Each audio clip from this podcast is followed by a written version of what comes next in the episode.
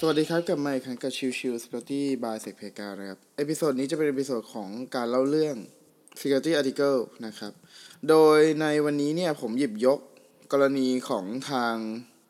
e-money ของ NTT Docomo มาเล่านะครับ ก่อนอื่นต้องเล่าก่อนว่าตัวของญี่ปุ่นเป็นประเทศหนึ่งที่เหมือนจะมีเทคโนโลยีไฮเทคมากมาย แต่ว่าเท่าที่ผมสืบ แล้วก็ได้คุยกับพี่ๆหลาย ๆ คนที่เคยทำงานที่ญี่ปุ่น แล้วก็เคยเรียนที่ญี่ปุ่นเนี่ยพบว่า เวลาที่เราโอนเงินระหว่างแบงค์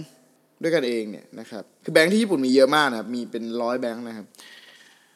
แล้วเวลาที่เราจะโอนเงินระหว่างข้ามแบงค์เนี่ย ใช้เวลามากนะครับ คือใช้เวลาเป็นแบบสามสี่วันเลยอะไรเงี้ย ทั้งทั้งที่ถ้าเป็นของเราในประเทศไทยเนี่ย คือแบบโอนปุ๊บ SMS แจ้งเตือนแล้วว่าเข้าแล้วอะไรเงี้ยนะครับ แต่ว่าของญี่ปุ่นเนี่ยคนละเรื่องเลยนะครับ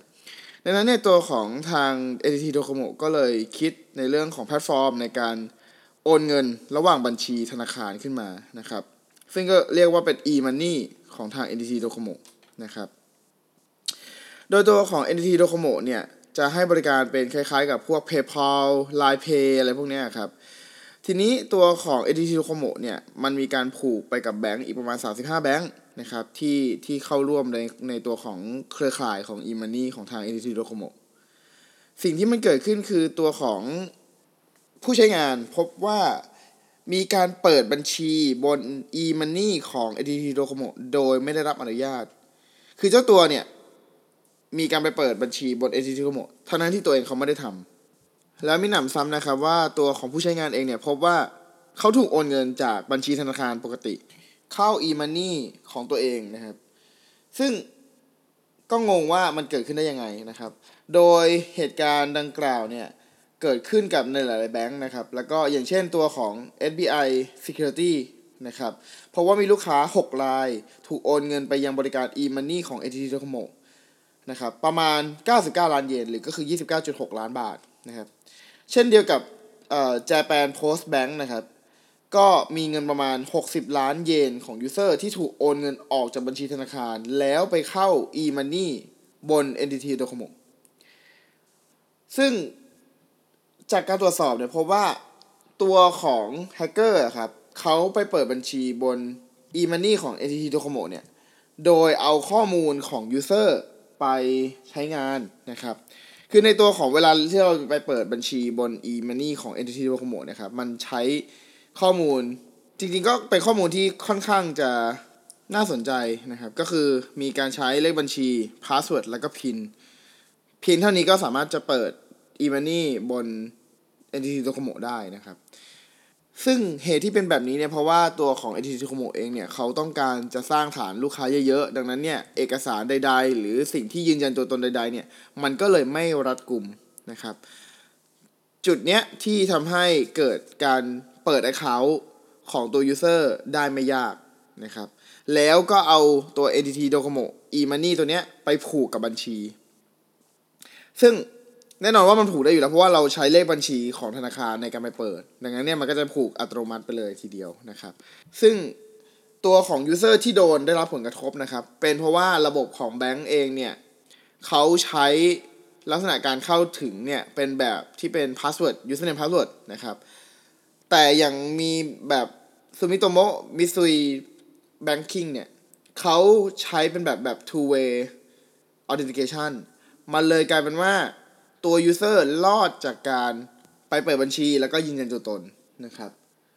คืออย่างที่เล่าให้ฟังตอนแรกครับว่าเวลาการเปิด e-money ของ NTT Docomo เนี่ย คือมันใช้เลขบัญชี password แล้วก็ pin ซึ่งทั้ง 3 อย่างเนี่ยเป็น what you know ทั้งสิ้นนะครับ ดังนั้นเนี่ย ถ้าข้อมูลเหล่านี้หลุดไปมันก็เลยกลายเป็นถูกปลอมแปลงตัวตนไปได้เลยทันทีนะครับ แต่ว่าพอมีเรื่องของ two factor authentication ขึ้นมา ซึ่งก็คือ what you have นะครับ มันก็เลยกลายเป็นยากที่จะข้ามการยืนยันตัวตนไปได้นะครับ ซึ่งมันก็เลยกลายเป็นจุดที่ทำให้มีแบงค์แบงค์เดียวที่รอดจากกรณีดังกล่าวนะครับ ก็คือซูมิโตโมะมิซุย Banking นะครับ ทีนี้คุณคาซูโนริยามาโฮกะนะครับ ผู้เชี่ยวชาญ Security ของทาง Trend Micro ได้วิเคราะห์ออกมาว่า เรื่องของตัวเลขบัญชี password แล้วก็ PIN ที่หลุดออกไปเนี่ย มันมีความเป็นไปได้ที่ ตัวผู้ใช้งานเนี่ยอาจจะหลุดจากทางเรื่องของการ phishing นะครับหรืออาจจะถูกไปซื้อจากตลาดมืดนะครับหรือแม้แต่ตัวองค์กรแบงก์ต่างๆ เองเนี่ยเก็บข้อมูลเหล่านั้นได้ไม่ดีพอทำให้เกิดข้อมูลรั่วไหลนะครับ